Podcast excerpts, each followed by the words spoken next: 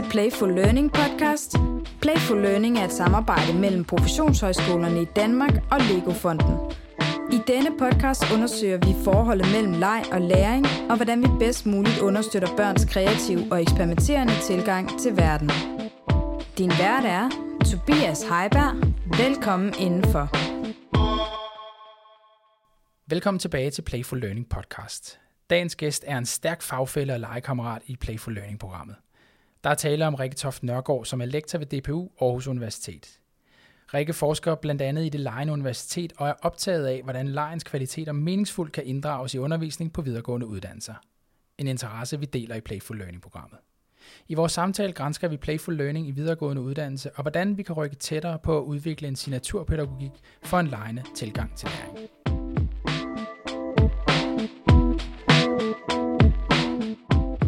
Så har jeg den store fornøjelse at byde velkommen til Rikke Toft Nørgaard i Playful Learning Podcast. Velkommen til. Tak skal du have.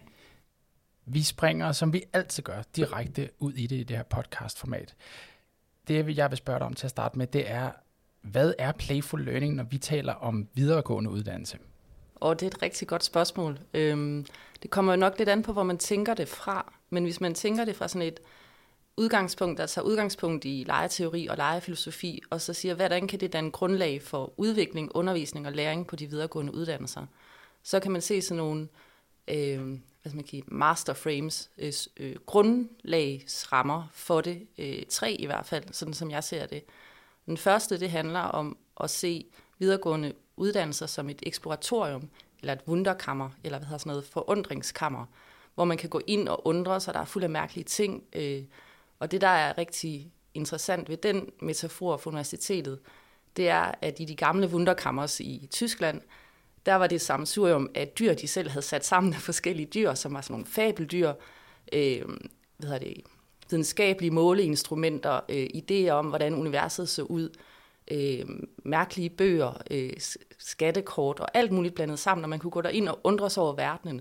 Og det, der var det her møde mellem fantasien og videnskaben, som vi godt kunne få med, som lejen, det lejende, øh, lejefuldheden, kan bringe tilbage på universitetet. Så det her med at have fokus på forundring og fantasi og forestillingskraft, og lege spørgsmålet, hvad nu hvis? Hvad nu hvis vi sagde, at hvad nu hvis det var sådan?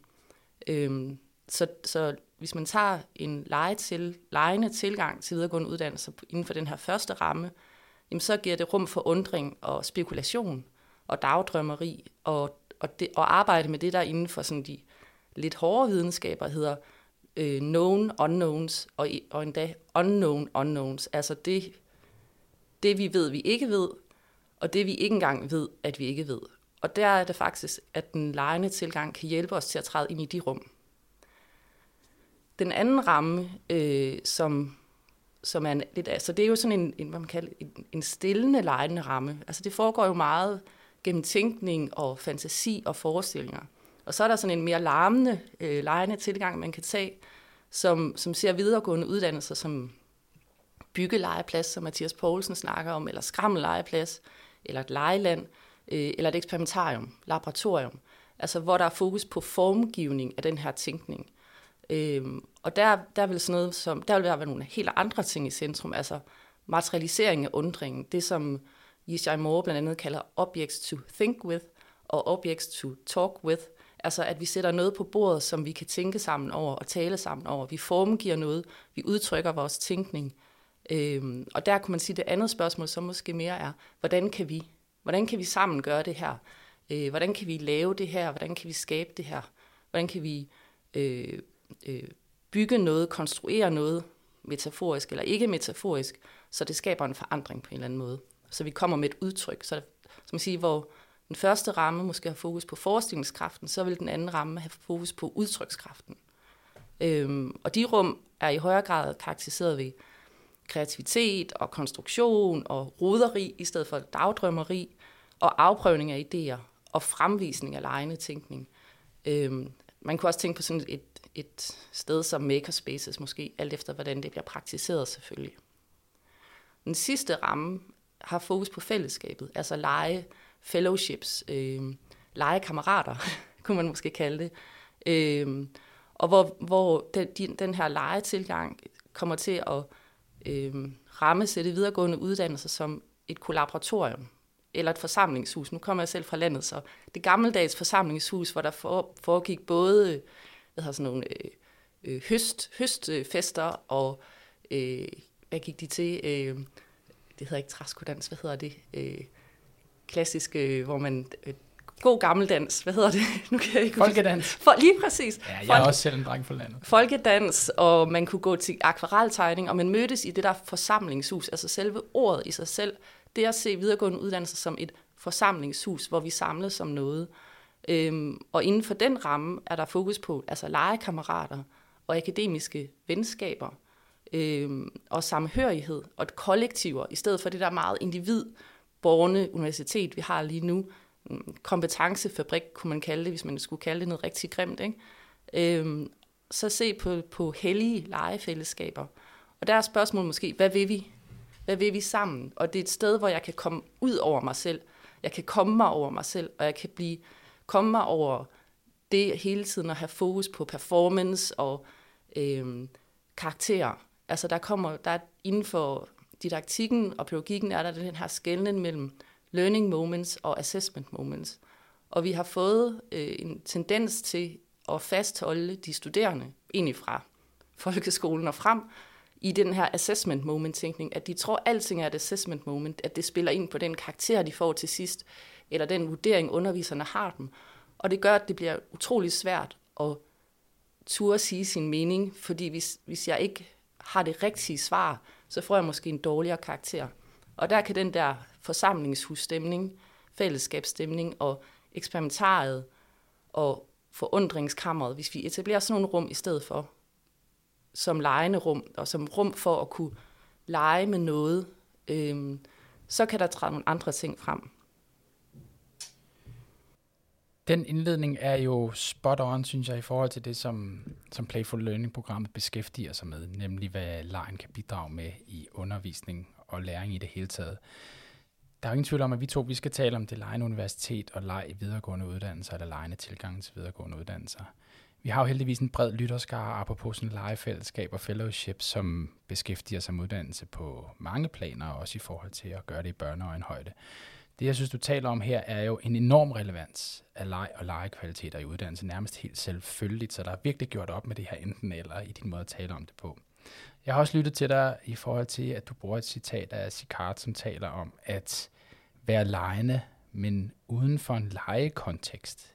Det er lidt inspireret af. Hvad kan du sætte flere ord på, hvad, hvad det må betyder? Ja, altså det er mit, jeg tror, det er mit yndlingscitat i forhold til at tænke over playful higher education. Mm. Altså han siger, øh, hvad siger han, playfulness is a way of engaging with particular contexts and objects that is similar to play, but respects the purposes and goals of that object and, or context. Og det, det betyder, det er, at han laver den her skarpe skældning mellem leg og det lejende, eller legefuldheden. Vi har ikke, mit, min opfindelse er et ord, der dækker playfulness.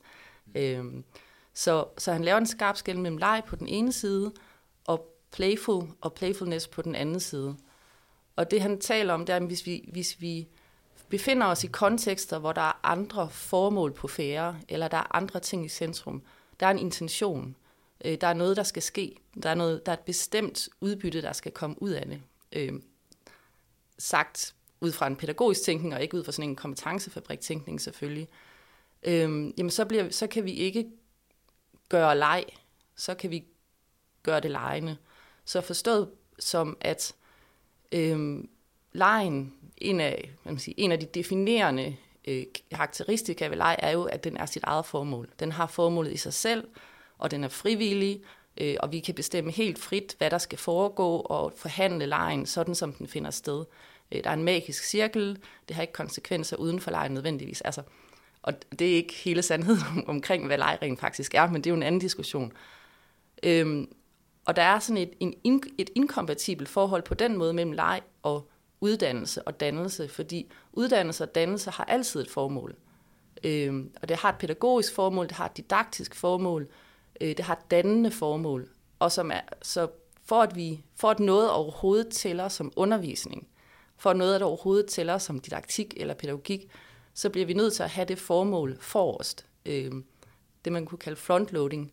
Så, så hvis det formål ikke er i forgrunden hele tiden, og vi ikke har øjnene skarpt rettet på det, så gør vi faktisk ikke uddannelse eller undervisning. Vi kan godt lære en masse. Altså der er et skarpt skældning også mellem læring og undervisning, fordi vi lærer alt muligt gennem lejen. Vi lærer hele tiden, men undervisning og uddannelse er noget andet, som har et, et, et klart pædagogisk øh, sigte og et klart didaktisk formål. Så på den måde øh, bliver vi også nødt til at operationalisere den skælden et eller andet sted. Så hvad vil det så sige? Ikke at lege, men at være legende, eller være legefulde, eller have legefulde universiteter. Hvordan kan vi så gøre det, uden at give køb på det akademiske, uden at give køb på den faglige dybde, og uden at give køb på det didaktiske formål? Det synes jeg er interessant. Den interesse tror jeg, vi deler, og den er jeg sikker på, at mange af vores øh, lyttere også deler. Du har selvfølgelig været inde på det i din indledning, men hvis vi nu skal stille skarp på det, nu taler vi igen om videre, videregående uddannelser, vi taler om professionsuddannelser, universiteter osv., hvor den her frygt for at miste det akademiske af syne måske er så meget desto større. Hvad er begrundelserne? Altså hvorfor er det, vi skal være lejende i vores tilgang på videregående uddannelser? Der synes jeg jo, man... Øh i første omgang kan lytte til, hvad de studerende selv siger, når de bliver udsat for det legefulde et eller andet sted.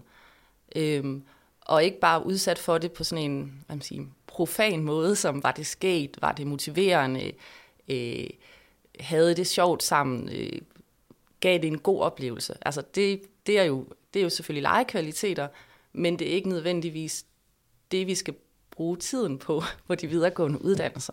Så hvis man spørger dem med, med igen, med det didaktiske formål og den faglige dybde i forgrunden, så kan man se nogle af de ting, de siger i deres studenterevalueringer, også i undervisningsevalueringerne, og i refleksionsrapporter, som vi også har arbejdet med at få dem til at udforme, jamen så siger de, jamen, øh, når vi er legefulde, eller når vi oplever uddannelse som lejende, jamen så føler vi lige pludselig, der øh, der opstår en magisk cirkel eller en oase, hvor vi lige pludselig tror på, at vi faktisk har rum til at udforske og eksperimentere. Vi tror på, at det er ægte, når de siger det. Det tager lang tid. Nogle gange, altså, det kræver også nogle lange forløb, fordi nogle gange tager det en til to måneder, før de når der til, at de rent faktisk tror på det, fordi de er, jeg vil ikke kalde det andet, opdraget til noget andet af nogle systemer. Øhm, men, men når de begynder selv at, blive, selv at tro på det, at det er noget, vi mener, det her med det legefulde, jamen så ser de, at der bliver et rum til at udforske og eksperimentere, som er autentisk. De ser, at der bliver en frihed til at fejle. Altså der bliver de her processer af fail forward, eller det at fejle fremad, fordi der sker den her um, genetablering mellem learning moments og assessment moments. Okay, det her det er et, et læringsøjeblik, det er ikke et bedømmelsessituation. Så så det er nu, vi skal tage så meget fejl, som vi overhovedet kan, så vi er så kloge, som vi kan nå at blive, til når vi skal til vores eksamen. Den tredje ting, det er, at de får udviklet sådan et forskningsrum eller en forskningskraft. De begynder at tænke på en ny måde.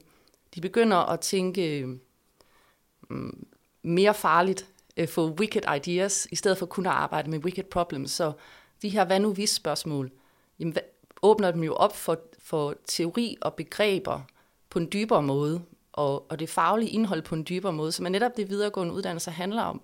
Det handler jo om at tænke nyt, og tænke anderledes, og tænke dybere, i stedet for bare at replicere og kopiere det, vi allerede kender, altså de her known knowns, eller øh, known unknowns, øh, hvad hedder det, unknown knowns, hvis vi er helt dumme, ikke? Altså vi ved ikke engang det, vi burde vide. Øh, og, så, og så den her udvikling af akademiske fællesskaber og samhørighed, ikke bare som sådan noget fredagsbar-fællesskab, men som noget, der rent faktisk sker i undervisningen, og som vi jo gerne vil have etableret de her akademiske fællesskaber, men er enormt svært, fordi de tænker, hvis jeg viser, hvis, vi, hvis jeg deler det, jeg er i gang med at tænke, så hugger de det jo, og så får jeg en dårligere karakter til eksamen, eller øh, hvis vi arbejder sammen, hvordan, hvordan kan underviseren så se, det er mig, der er den kloge, eller altså den her individbaserede tilgang begynder at forsvinde, fordi de er, hvad har, det, har det her play fellowship, de får den her øh, hvad skal man sige, legekollektiv på en akademisk måde. Øhm, og det sidste, de siger, jamen, det er, at de faktisk føler, at der opstår et reelt frirum til at tænke og gøre og være. Altså sådan nogle, øhm, ja, nogle gange har jeg nogle diskussioner med didaktikere og andre, om, om vi ikke er færdige med det der dannelse i folkeskolen, eller allersenest i gymnasiet. Men akademisk, altså dannelse holder aldrig op, og akademisk dannelse er lige så vigtig som, mm, hvad hedder det, folkeskoledannelse, hvis man skulle snakke om det. Forstået som, at, at spørgsmålet om, hvem jeg vil være i verden, hvad jeg vil gøre i verden, og hvordan jeg vil se og tænke verden, er, er lige så alvorligt og lige så øh, uddannet, når man kommer på de videregående uddannelser, som det er i folkeskolen, fordi det er en akademisk dannelse. Det er en tilblivelse gennem det, man kunne kalde wyness og havnes. altså hvorfor vil du se verden på den her måde? Hvordan får du lov til det? Hvordan skal du så tænke og gøre? Og det kræver, at man leger med begreberne. Det kræver, at man eksperimenterer. Og det kræver, at man åbner sig op øh, for verdenen, og ser verden åbne sig op for en. På den måde taler du også om en, en, en dyb, synes jeg, respekt for det her, som nogle gange bliver banaliseret voldsomt, men at man udvikler sig og lærer, også når man er blevet voksen, og altså gennem hele livet, og det er jo en præmis, du taler ud fra, som jeg synes er skøn i forhold til videregående uddannelse. Du har en interessant måde, synes jeg, at tale, hvis du er med på en lille omvej her, om, om det her med assessment moments og learning moments. Og du taler, sådan som jeg lytter mig til det, om at introducere en kultur, hvor vi har en bedre balance imellem de to, og der måske bliver bedre plads til de her learning moments, også i forståelsen hos de studerende, selvfølgelig underviser. Men du taler også om den lejende tilgang eller legefuldhed, som dybt knyttet til de der learning moments. Det vil sige, i mine ører skældner du nærmest ikke mellem den her legefulness og så det, der er på spil, når vi lærer noget.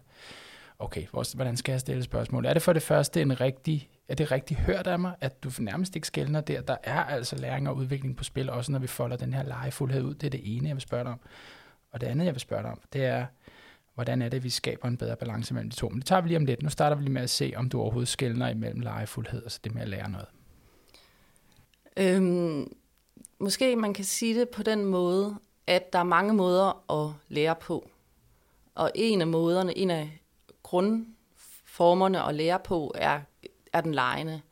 Den ser ud på en særlig måde, den føles på en særlig måde, den gøres på en særlig måde. Og så kan der være andre, altså, du kan også sagtens lære gennem øh, mm, multiple choice test, og, hvor du, altså, og der er nogle ting, der er vigtige at lære på en måde, der måske ikke er lejende. Øh, hvis du skal ud og udføre hjertekirurgi, og skal vide lige præcis, hvordan noget er. Det kan godt være, du skal lege undervejs, men når du, altså, du skal også kunne, du skal ikke begynde at lege med skalpellen, når du skal udføre det et eller andet sted. Og det er ikke lige der, du skal eksperimentere. Så der, er, altså, der, skal, også, der skal også være et repertoire af, øh, hvad hedder det, læremåder, øh, og en af dem er den lejende. Så det er ikke sådan, vi skal øh, motorveje, øh, lege, det lejende ind på universiteterne og, og, og nedlægge alt andet. Øh, det, er, det, er et, øh, det er et delelement af det repertoire, som er noget særligt, og som er særligt brugbart, hvis vi netop gerne vil øh, udforske, forundre os, eksperimentere og have de her fællesskaber. Hvis det er det, vi er ude efter, den der særlige form for tænkning og læring, der ligger i det. Og hvis vi gerne vil øh, hvad hedder sådan noget, øh, komme i kontakt med de her known unknowns, og måske i særdeleshed de her unknowns unknowns, hvis vi vil åbne os op for det, vi ikke engang ved, at vi ikke ved, øh, og ikke ved, hvordan vi kommer til at vide. Sådan en, en, en, en total øh, ikke-videnstilstand, øh, forstået som, hvis vi forstår viden som noget, vi kan verificere på en eller anden måde, øh, kan mærke, kan se. Øhm, så det tænker jeg, det er, den, det er den ene ting, ja. Det lyder skønt i mine ører, for du taler også om en bredere palette eller flere tangenter at spille på, dels som underviser, men også flere tilkoblingsmuligheder som, som studerende eller lærerne. Så lad os lige prøve at gå over i den, den anden del af mit spørgsmål, fordi jeg tror, det er noget, der, der optager mange af os. Det, det, man kunne kalde det, var vel nogle kulturelle barriere, altså nogle virkelig indarbejdede forståelser af, hvad vi er samlet om, og du taler om en meget stærk assessment kultur i virkeligheden. Og det er ikke for at sige noget grimt om den. Igen er det jo et kvalificeret spørgsmål om at forstå, at det skal eksistere som en del af den måde, vi har uddannelse på, men at balancen måske er røget lidt skævt. Jeg tror, man i sit møde som underviser, både med studerende, sågar også med, med børn, men måske særligt studerende, der er præget over lang tid i uddannelsessystemet, oplever faktisk modstand, når man forsøger at introducere den her måde at være lejen i sin tilgang på, eller den her måde at, at, at balancere learning over for assessment, som du kalder det. Kan du sætte nogle ord på, hvad der er på spil der? Oplever vi det, og hvordan kan vi måske som undervisere komme hen et sted, hvor, hvor vi får lagt det ned? Det lyder som om, der er nogle åbninger, hvis man arbejder insisterende nok over tid, så er de ligesom med på det. Der er noget, der går op for dem. Ja, altså for det første øhm, skal det jo være muligt et eller andet sted. Altså, der er ikke noget, der er mere øh, skadeligt øh, og destruktivt end at sige, øh, nu, nu prøver vi lige at være åbne og lejende osv., men det er ikke ægte og det er ikke reelt, og vi, bliver, og vi ender med at blive straffet for det, fordi vi eksperimenterer og forundrer os, og så får vi 0-2 til eksamen øh, og sådan noget. Ikke? Og så gør vi aldrig nogensinde det igen, fordi det gik virkelig dårligt, så det er en virkelig dårlig idé. Øh, så på den måde skal der være en sammenhæng mellem learning moments og assessment moments. Altså vi, øh, vi er lejende hen mod noget, øh, og vi skal også hele tiden måle, ja faktisk måske måle, holde op imod måske, jeg, kan ikke, jeg er ikke så god til det der måle noget, øh, vurdere. Vi skal også hele tiden vurdere den læring, der så foregår hen imod, er vi, på, er vi hen imod noget, der gør, at det ikke går galt for dem til eksamen. Du, du kredser vel om en bevidsthed omkring kvalitet? Ja, men også ansvar. Hvad ja. hedder det? Ansvar hos underviseren. Mm. Så hvis jeg får dem til at tro på, at de godt kan forholde sig lejende i deres tænkning, eller gøren, eller væren, så, det, så bliver det også mit ansvar at tage vare på og kære mig om, at det ikke går dem dårligt til eksamen. Så der er, der er et ansvar, der følger med det. Et, et hvad hedder sådan, næsten i Løstrups forstand etisk fordring øh, eller pædagogisk takt hos underviseren. Jeg må tage på mig, øh, jeg må tage ansvaret for øh, den oase, der er skabt. At, de ikke bliver destrueret det øjeblik, de træder ud af den. Så det er den ene ting. Den anden ting, som er jo sådan et, et grundlæggende øh, institutionelt uddannelsesproblem på tværs af hele uddannelsessektoren, er det her øh, teaching to the test, learning to the test, øh, hvad man sige, forestilling, mindset, praksis, proces, hvor vi hele tiden har øje på assessment moment, altså bedømmelsessituationen. I, vi skal lære to-tabellen, fordi I skal op til to-tabellen eksamen, eller vi skal lære om 2. verdenskrig, fordi det er en del af curriculum. Og så bliver, den, så bliver læring meningsløs. Fordi det giver ikke mening for mig at lære om 2. verdenskrig, ud over at jeg ved, at hvis jeg ikke lærer om 2. verdenskrig, så får jeg en dårlig karakter til eksamen. Men det er jo værdiløst. Så, altså, hvis det er det, der er værdien og meningen, så er det jo netop bare assessment. Og så er det kæft retning og opdragelse mere end dannelse. Jeg skal opdrages til at, at sige det rigtige, og tænke det rigtige, og gøre det rigtige, sådan at jeg får en god karakter. Og det er ikke, hvad uddannelse handler om. I hvert fald ikke i vores fortolkning. Lad os lige prøve at stille lidt skarpt på det der. Du taler nemlig også lige nu om det her med, at lige så snart vi træder ind over dørtasken til undervisningsrummet, så er der en sag. Der er et formål med det, vi gør, både pædagogisk og didaktisk. Du har tidligere talt om, at der er ligesom et løfte med det, vi går ind i her. Hvordan er forbindelsen mellem det didaktiske pædagogiske løfte og så det lejende? Bare for at få sat flere ord på. Ja, øh, altså man kan sige, man kan måske lave en skældning lidt igen tilbage til Sikar måske mellem leg og det lejende, hvor løftet ligger henne. Så der er en tendens til, eller der er en lydhørhed over for leg, det lejende på, i hele uddannelsessektoren. Altså, der er jo altså, helt ned i vuggestuen og dagplejen og børnehaverne er blevet revitaliseret med øh, med legeformål øh, og legesigter og folkeskolen, hvordan får vi dem til at øh, være mere eksperimenterende osv., uden de nødvendigvis bruger det ord. Ungdomsuddannelsen er nok the blind spot et eller andet sted. Der bliver ikke talt særlig meget om det, men det er også svært at give sig selv lov til at være lejende i den alder, fordi man så er bange for at blive barnlig. Ikke? Og så er de videregående uddannelser, hvor der faktisk også er et ret stort fokus på det. Men der er ligesom tre fokuser øh, som skuer mod hinanden, og som man måske skal tage vare på, øh, at man ender det rigtige sted. Nu siger jeg ikke, at der er nogen af, der, af stederne, der er forkerte, men hvis der er tre steder, man kan sige, der er leg, vi snakker også om leg på universitetet, ikke? så det er det her ekstra kurrikulære, det der er uden for curriculum.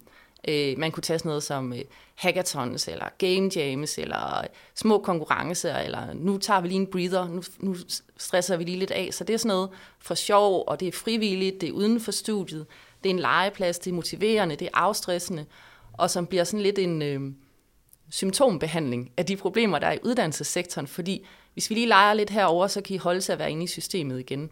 Og det synes jeg egentlig ikke øh, er den måde, vi burde bruge leje på, hvis jeg sådan skal være sådan lidt etisk og værdimæssig. Leje er ikke i symptombehandling af et, et system, der ikke fungerer. jamen, så kan I øh, lege, stress af lidt, nu har I lidt sjovt, nu kan I gå ind og have det nederen igen. Det er jo ikke sådan, uddannelse skal være. Så det er det ene rum.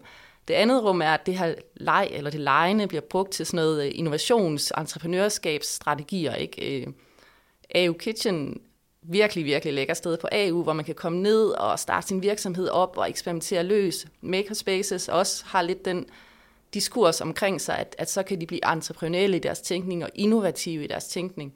Så igen, det er jo, det er jo leg med et formål. Altså, det er lejende, men det er et andet formål end uddannelse. Det er øh, leg for arbejdsmarkedet, eller hvad man skulle kalde det. Ikke? Og mm, spørgsmålet er så, er det det, uddannelse skal handle om? At, at vi bruger leg til at blive gode arbejdere, eller skabe socioøkonomisk vækst i samfundet. Og så er der det sidste rum, som er det kurrikulære rum, altså selve uddannelsesrummet. Og hvis vi skal have det til at fungere der i et, i et, et system under pres alle mulige steder, øh, tid, penge, øh, pres på og overhovedet at få faglig dybde, fordi vi også skal være innovative og entreprenelle og have arbejdsmarkedsplads, arbejdsmarkedserfaring og praktiske kompetencer og digitale kompetencer, mens vi er under uddannelse, og ikke først bagefter længere, fordi det skal gå så effektivt som muligt. Hvis vi så skal lege, og være lejende og være legefulde inde i curriculum, så kræver det, at vi får lavet en, en dyb forbindelse mellem akademisk dybde, fagligt indhold og didaktisk formål.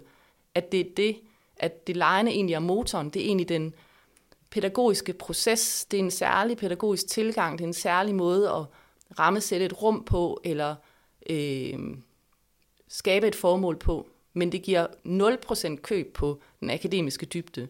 Det giver 0% køb på det faglige indhold og det didaktiske formål.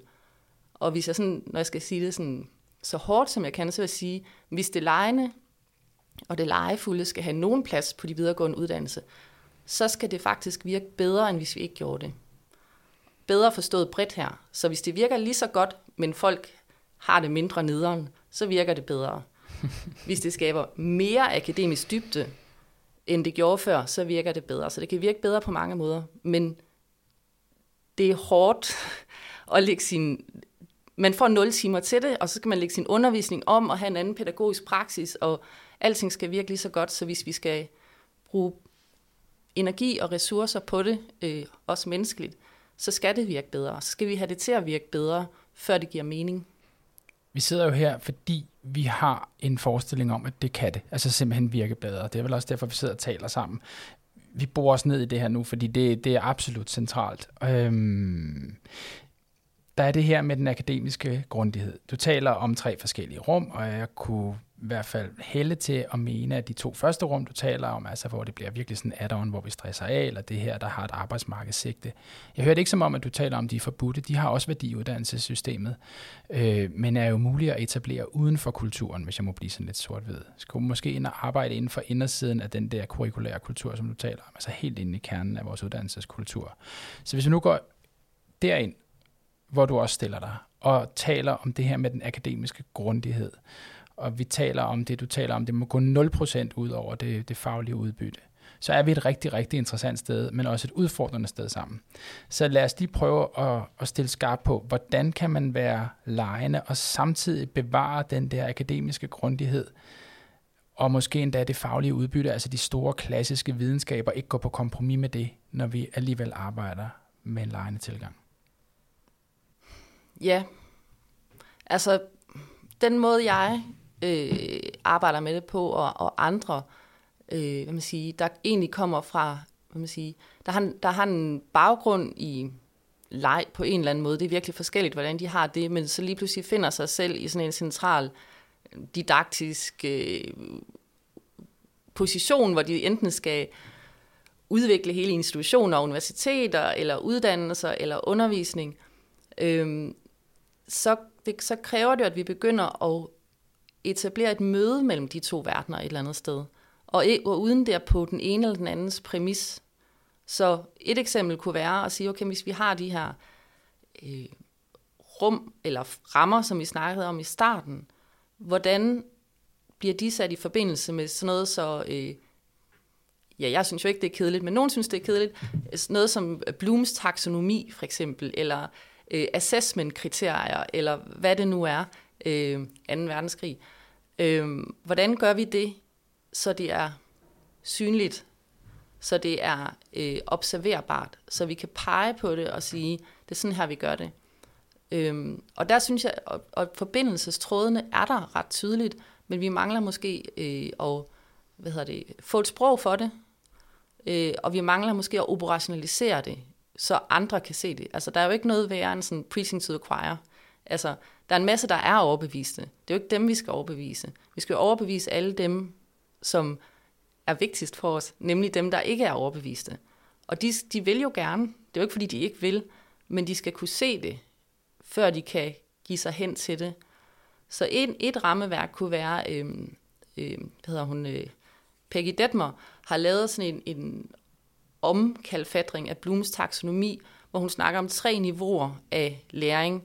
Så der er basic learning, som er sådan en grundlæring, som er øh, essentiel, altså at vi ved noget. Øh, for eksempel, hvis jeg nu vidste, hvor Frederiksberg var i København, øh, så, vil jeg have, så vil jeg have en essentiel viden, eller, eller hvor vi er nu i København, øh, på Skjolds Plads, eller sådan et eller andet. Det vil være essentiel viden. Det er noget, der kan slås op, det er sandt eller falsk, øh, det kan verificeres eller ej, og jeg kan gengive det på en eller anden måde, eller hvornår 2. verdenskrig sluttede. Det er jo grundlag, der skal være. Det skal der altid være der. Det kan vi ikke give køb på, og så bare gå op og begynde at blive skabende og innovativ, fordi så gør vi bare dumme ting. Det næste niveau er sådan applied learning, som er øh, som udvikler os, og som er, at jeg, kan, jeg ved noget, og så kan jeg anvende det til noget.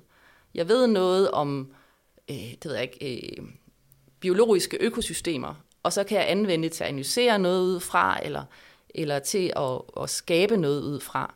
Men det sidste niveau, altså det dybeste niveau, som er det, der hedder ideational learning, eller idémæssig læring, og som er, er generativ, som er idéskabende, det er meget der, det lejende ligger og roder rundt. Hvis vi gerne vil derned, eller frem til det, efter de, altså vi skal jo selvfølgelig gå igennem de andre niveauer, men hvis vi vil derhen, jamen den er karakteriseret af ikke af realisme, som er sandhedsniveauet, eller pragmatisme, som jo har meget af i uddannelsessystemet, altså learning by doing og alt sådan noget, men af idealisme. Altså det har en meget mere en meget stærkere etik omkring sig, og nogle, nogle meget tungere værdier. Det er enormt værdidrevet. Det er det jo også altid, når man hører folk snakke om det her, eller hvis man ser på Playful Learnings principper garanteret, øh, så vil de være enormt værdidrevne. Det er fordi, der er nogle værdier her. Vi vil, og, og det er kendetegnet ved sådan noget som øh, wonder, altså undring og improvisation og øh, synteser og forestillingskraft og sådan noget. Og det vigtigste, meget lang forklaring her, men det vigtigste er måske, hvis vi skal have det på de videregående uddannelser, så skal vi have de andre lag først. Altså, når jeg siger hvorfor til mine studerende hele tiden, også indtil de kaster op, hvorfor mener du det? Hvorfor vil du det? Så skal de kunne forankre den der, det der lejende forestillingsrum, de trådt ind på i noget, der har noget tyngde. Altså enten noget viden, eller en analyse, eller et eller andet. Det skal hele tiden være bag ved det. Fordi ellers så bliver det øh, profan leg eller overfladeleg. Lad os prøve at opholde os et øjeblik ved øh, din rolle som underviser og de her studerende, du taler om. Og det er jo for at give nogle billeder, jeg tror, man kan relatere til som underviser. Øh, der er ingen tvivl i min verden i hvert fald om, at du også repræsenterer den her dybe faglighed, som du siger, der må være det bagvedlæggende, men din rolle som underviser er måske lejende. I din erfaring, hvordan bliver dine studerende bedre akademikere ved at arbejde sådan med lejende elementer i den undervisning, du præsenterer dem for? Altså, hvordan er det, at den, den lejende tilgang kan bidrage til den måde, vi praktiserer akademia på? Altså, jeg tror, det ser, jeg tror, det ser meget jeg tror, det kommer meget forskelligt til udtryk i forskellige discipliner, så jeg kan jo kun tale ud fra min og det er det, vi gør. Det, egen det, det, fagfelt, ikke, som, ja, mm. som er den humanistiske forskning, mm. øhm, og en humanistisk grundfaglighed, koblet med pædagogik og uddannelse. Jeg sidder jo på Danmarks Pædagogiske Universitet, så koblingen af de to felter. Øhm, og det man kan se, så hvis vi nu lige skal koble øh, de, de der learning moments og assessment moments sammen igen, øhm, så kan man sige, at det jeg arbejder med er at få, er, jeg sigter mod akademisk dybde i tænkning, gøren og væren. Og det skulle gerne gå bedre for dem i de der, hvad end vi måtte mene om dem, assessment moment, end hvis, det, hvis vi ikke gjorde det. De skal faktisk opleve, eller de skal få lyst til at gøre det selv igen på egen hånd. Øhm, så når vi gør det, jamen så kan, vi, så kan jeg se, at de bliver stærkere i deres tænkning. De kan også selv se det, som nok er det vigtigste. Så rent, hvis vi sådan skal snakke praksis-praksis, når jeg går ind, og vi sætter et øh, 3-4 ugers øh, intensivt øh, 10 STS øh, kursus op, som et langt øh, akademisk game jam for eksempel, så er der nogle, så er der en klar proces. Vi ved ikke, hvor vi ender overhovedet, men vi ved de trin, vi skal gå for at komme derhen. Og som starter, apropos det vi lige snakkede om før, altså som starter med essentiel læring. Vi skal først vide en masse. Så skal vi gøre en masse, og så til sidst, så kan vi så være nogen, eller vi har skabt noget, der er noget. Øh, så sidste sommer, der havde vi et, et, et tre ugers forløb, der handlede om øh, øh, hvad hedder det, at udvikle spil som, som bud på at gøre en forskel i forhold til corona. Så den, jeg tror, eller kurset hed COVID-19, What Can Games Do? Og de startede jo med sådan nogle vaske hænder spil og øh, holde afstandsspil, som jo er rigtig fine, men det er jo ikke known unknowns og unknown unknowns. Hvordan kommer vi, hvordan fejler vi forward så mange gange, og tager fejl så mange gange, og bliver nødt til at læse en masse for at få lov til at mene noget og være noget, at vi ender med nogle helt andre, meget mærkeligere spil, som handler om, hvordan øh, kan vi lave et spil, der øh, gør det tydeligt for andre, hvad det vil sige at være isoleret hjemme og ikke kan komme ud. At man ikke bare sidder og fæder den og har fri, men at det faktisk øh, er en enorm isolerende oplevelse, og det kan være svært at holde ud. Hvordan laver vi et spil, der i sin spilinteraktion fremkalder en følelse af isolation og ensomhed øh, og øh, afsondrethed fra verden? Det er jo, det er jo et, et spil, der vil noget andet end et spil, der vil lære nogen at vaske hænder på den rigtige måde. Det giver mening. Bare for lige at forstå det, så taler du om det her med, at øh, vi skal vide noget, så skal vi gøre noget, så kan man ligesom komme til et sted, hvor vi, hvor vi kan, kan mene noget eller være noget. Behøver de være adskilt? Skal man tage dem i en rækkefølge 1, 2, 3? Øhm, det ved jeg ikke, om man skal. Øh, det jeg kan se, sådan taler jeg ud af personlig erfaring, altså det jeg kan se er, at hvis vi tager dem, altså hvis vi tager den her bevægelse fra, fra øh, essentiel læring til øh, hvad hedder det, pragmatisk læring, læren, altså gøren, og så ideational learning, det at ville, ville noget bestemt øh, med verden, eller en selv, øh, gøre en forskel, hvad nu end det kan være, øh, gøre noget nyt, øh, komme med en opfindelse. Den, den kræver faktisk det.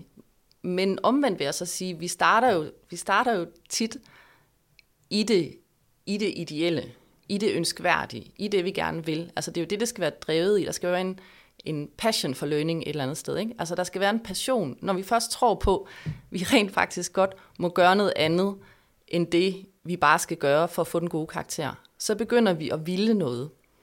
Og det, er først, det, det rum skal åbnes først, før vi kan begynde at fylde læring på, ikke? fordi så er det det, der driver det hele.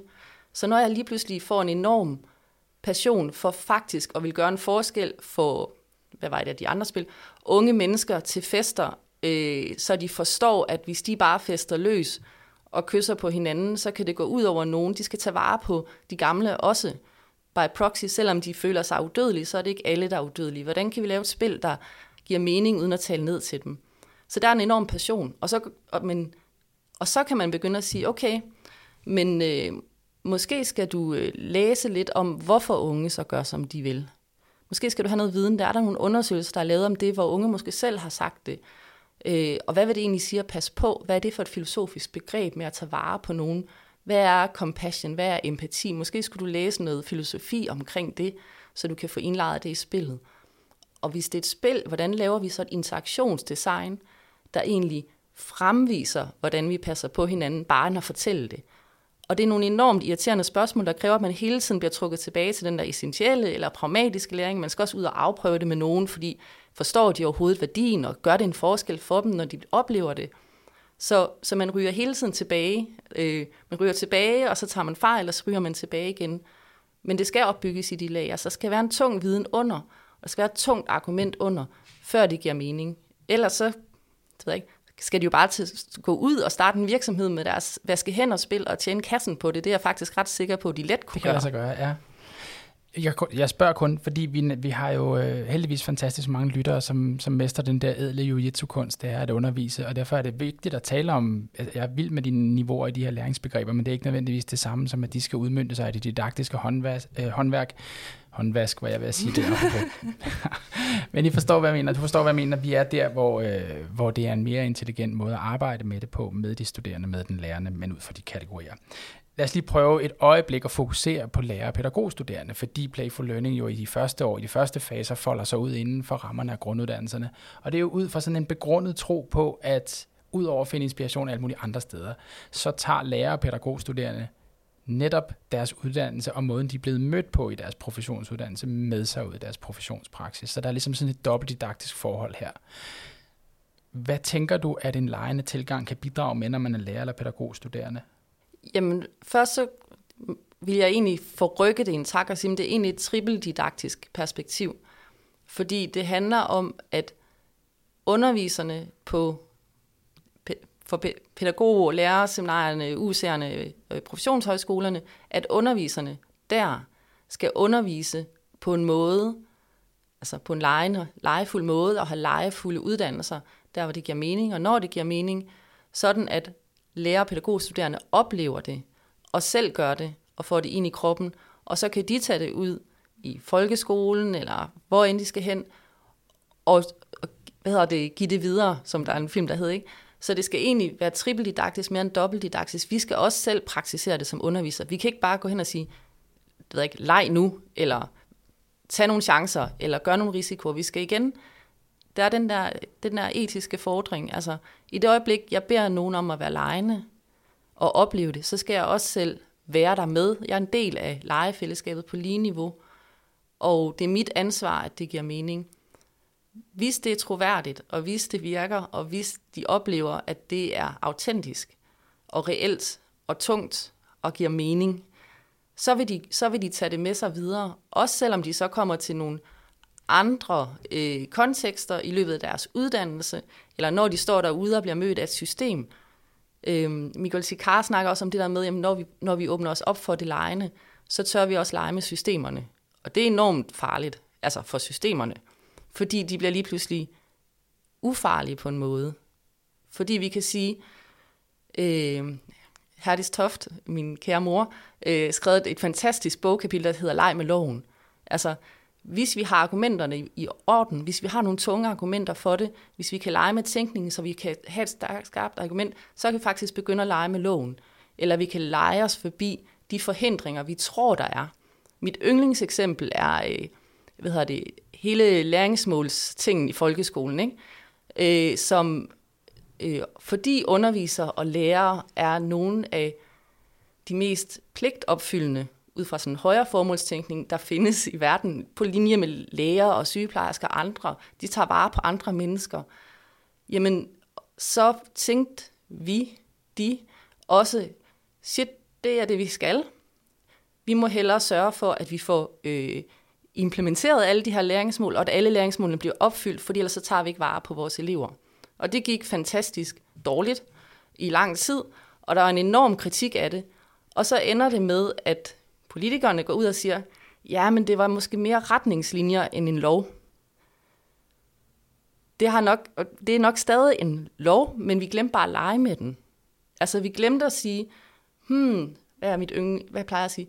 Hvis jeg nu gør hvis jeg nu gør undervisningen på den måde, der giver allermest mening, fagligt og menneskeligt, og så til sidst, så sætter jeg mig ned to uger før øh, skoleåret er slut, og så krydser alle de ting, alle de læringsmål, der er opfyldt, og så, hov, så mangler vi lige noget om 2. verdenskrig. Det tager vi så lige de sidste 14 dage.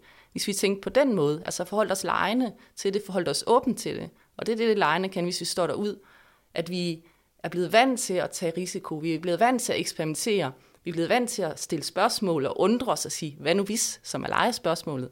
Hvad nu hvis, det ikke, hvad nu hvis vi ikke bliver fyret, hvis vi ikke implementerer læringsmålene? Så kunne det sætte anderledes ud. på den måde, så, så i tale sætter du jo på vidunderlig vis en argumentation for også at arbejde med Playful Learning-programmet inden for rammerne af både professionshøjskolerne, men senere selvfølgelig også til at række ud i praksis. Det kunne vi tale længe om. Vi skal også til at lande på en måde i det her podcast-afsnit, som, øh, som vi ved Gud kunne fortsætte længe.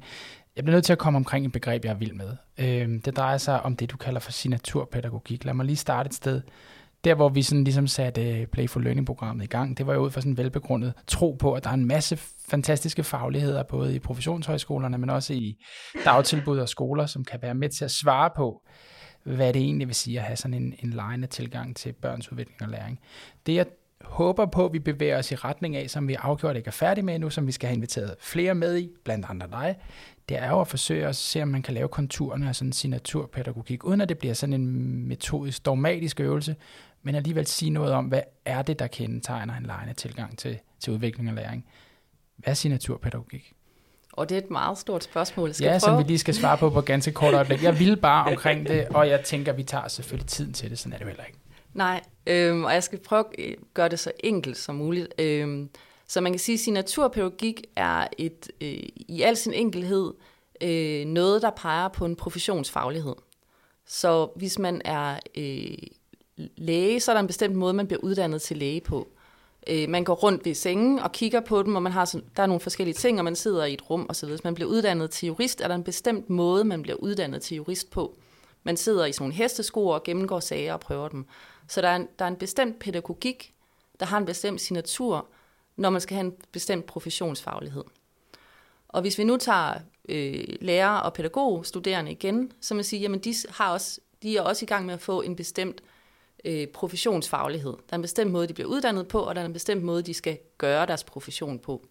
Øh, så der er det, man kunne kalde en vertikal signaturpædagogik. Altså en, der går i dybden ned i min særlige professionsfaglighed, som er forskellig fra alle andre professionsfagligheder.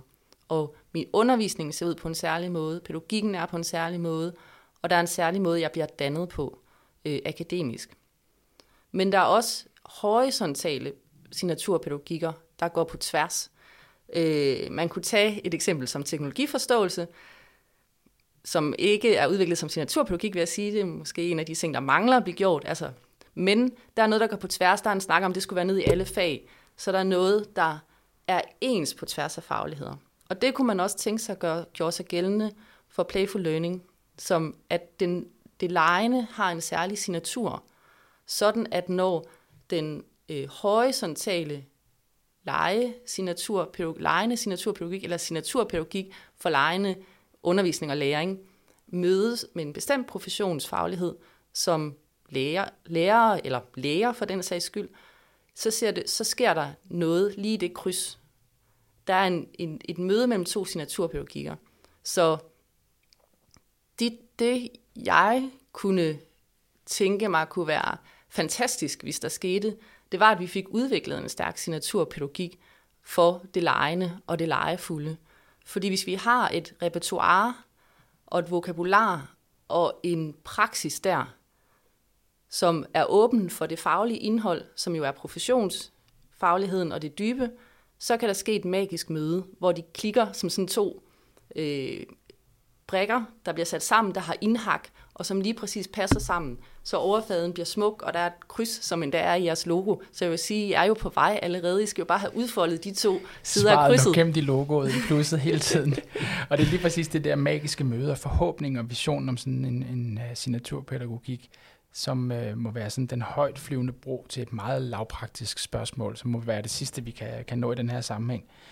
Og det handler egentlig om sådan et godt gammeldags jordnært råd til mange af de undervisere, der sidder og lytter med lige nu. Hvad er dit bedste råd egentlig, hvis man vil undervise med en mere lejende tilgang? Ja, jeg har, jeg har fire, fire råd måske. To kedelige råd og to mindre kedelige råd, eller to irriterende råd og to mindre irriterende råd. Øhm, så det første råd vil være øh, aldrig at lege for sjov, men altså at lege med et formål. Altså få skabt det her skifte fra overfladeleg eller profan leg til dybdeleg og hellig leg. Eller det, der det legefulde i dybden. Mere end noget med, øh, det ved jeg ikke, øh, rulleøjne og fjer og øh, legoklodser, eller hvad det nu kunne være. Øh, man kan godt komme ind i et tomt, tomt rum, hvor der sidder folk i hver sit hjørne og har fuld gas på det lejende, inde i hovedet, det her forundringsrum. Ikke? Det behøver ikke at se lejende ud for at være lejende. Øh, så det vil være det, være det første. Altid have øjnene, øjnene på det der dybde formål. Det andet vil være ikke at lege blindt, som var måske det, vi snakkede om lige før. Altså altid lege med didaktisk intentionalitet og et fagligt rationale. At være lejende for noget. Og det peger jo så tilbage på Michael Sikar, øh, citatet igen. Det her med at respektere øh, uddannelsens væsen og ens professionsfaglighed. Lege med, være lejende, have en lejende tilgang med didaktisk intentionalitet og fagligt rationale. Hvilket også kræver, at vi må have, der må være et skifte fra det her lejende som sådan en personlig praksis, tavs vidende øh, ting. Det er bare noget, vi går rundt og gør, til at se på det som sådan en design science, som der er en Lori Lars snakker om, eller en signaturpædagogik, vi har for det. Det ser ud på den her måde, det gøres på den her måde. Det, der er viden om det. Øh, så de her tre lag, det man snakkede om, om essentiel, pragmatisk og ideational læring, vi bliver nødt til at have de to andre lag, før vi kan kaste os ud i det der idémæssige rum. De to andre, som sådan er, er måske så øh, er mindre irriterende, er, øh, eller det ved jeg ikke, det kan så være irriterende for nogle andre sikkert, er at kunne give slip og give sig hen til det. Altså kunne give slip på at have kontrollen øh, på den sådan, øh, Øh, multiple choice test måde. Det er mig, der bestemmer her. Øh, og så kunne åbne op for, at der egentlig er plads til, at de studerende kan tro på, at de også må mene og tænke og gøre noget og være nogen. Øh, og det, der skal måske være fokus på at oprette de her rum, vi snakkede om, altså forundringskamre, byggelegepladser, forsamlingshuse, eksploratorier, eksperimentarier, kollaboratorier, som er didaktisk funderet selvfølgelig. Sidste ting øh, er noget, som vi ikke har snakket så meget om, men som er en rigtig stor udfordring. Hvordan evaluerer vi, tester, øh, bedømmer, vurderer øh, det, hvad skal man sige, det, der kommer ud af at have den her lejende tilgang. Og det handler om at lytte efter, mens vi er lejende. Altså, hvad er det, der sker? Hvornår virker det? Hvornår virker det ikke? Hvornår, hvornår er der noget andet, der begynder at træde frem? Hvornår får vi den her dybde? Hvad er det for nogle greb, som igen peger hen mod signaturpædagogikken? Hvornår bliver akademia dybere? Og at husk at spørge efter, som jeg nok vil sige, er det allermest vigtige. Så hvis vi gerne, hvis vi har gjort noget, der er lejende med didaktisk formål og, og faglig dybde, så er det jo også det, vi skal spørge de studerende ind til. Oplevede de øh, formålet? Oplevede de den faglige dybde, hvis de selv skal sige det? Og det er rigtig øh, ubehageligt at gøre, fordi hvis de siger nej, så gør vi det jo forkert. Eller også så virker det ikke. Men, men derfor er det nok også det allervigtigste. I mine ører var der ingen af de råd, der var den mindste smule irriterende. Rikke Toft Nørgaard, kæmpe tak, fordi du tog dig tid til at deltage i Playful Learning podcast. Tusind tak for at invitere mig.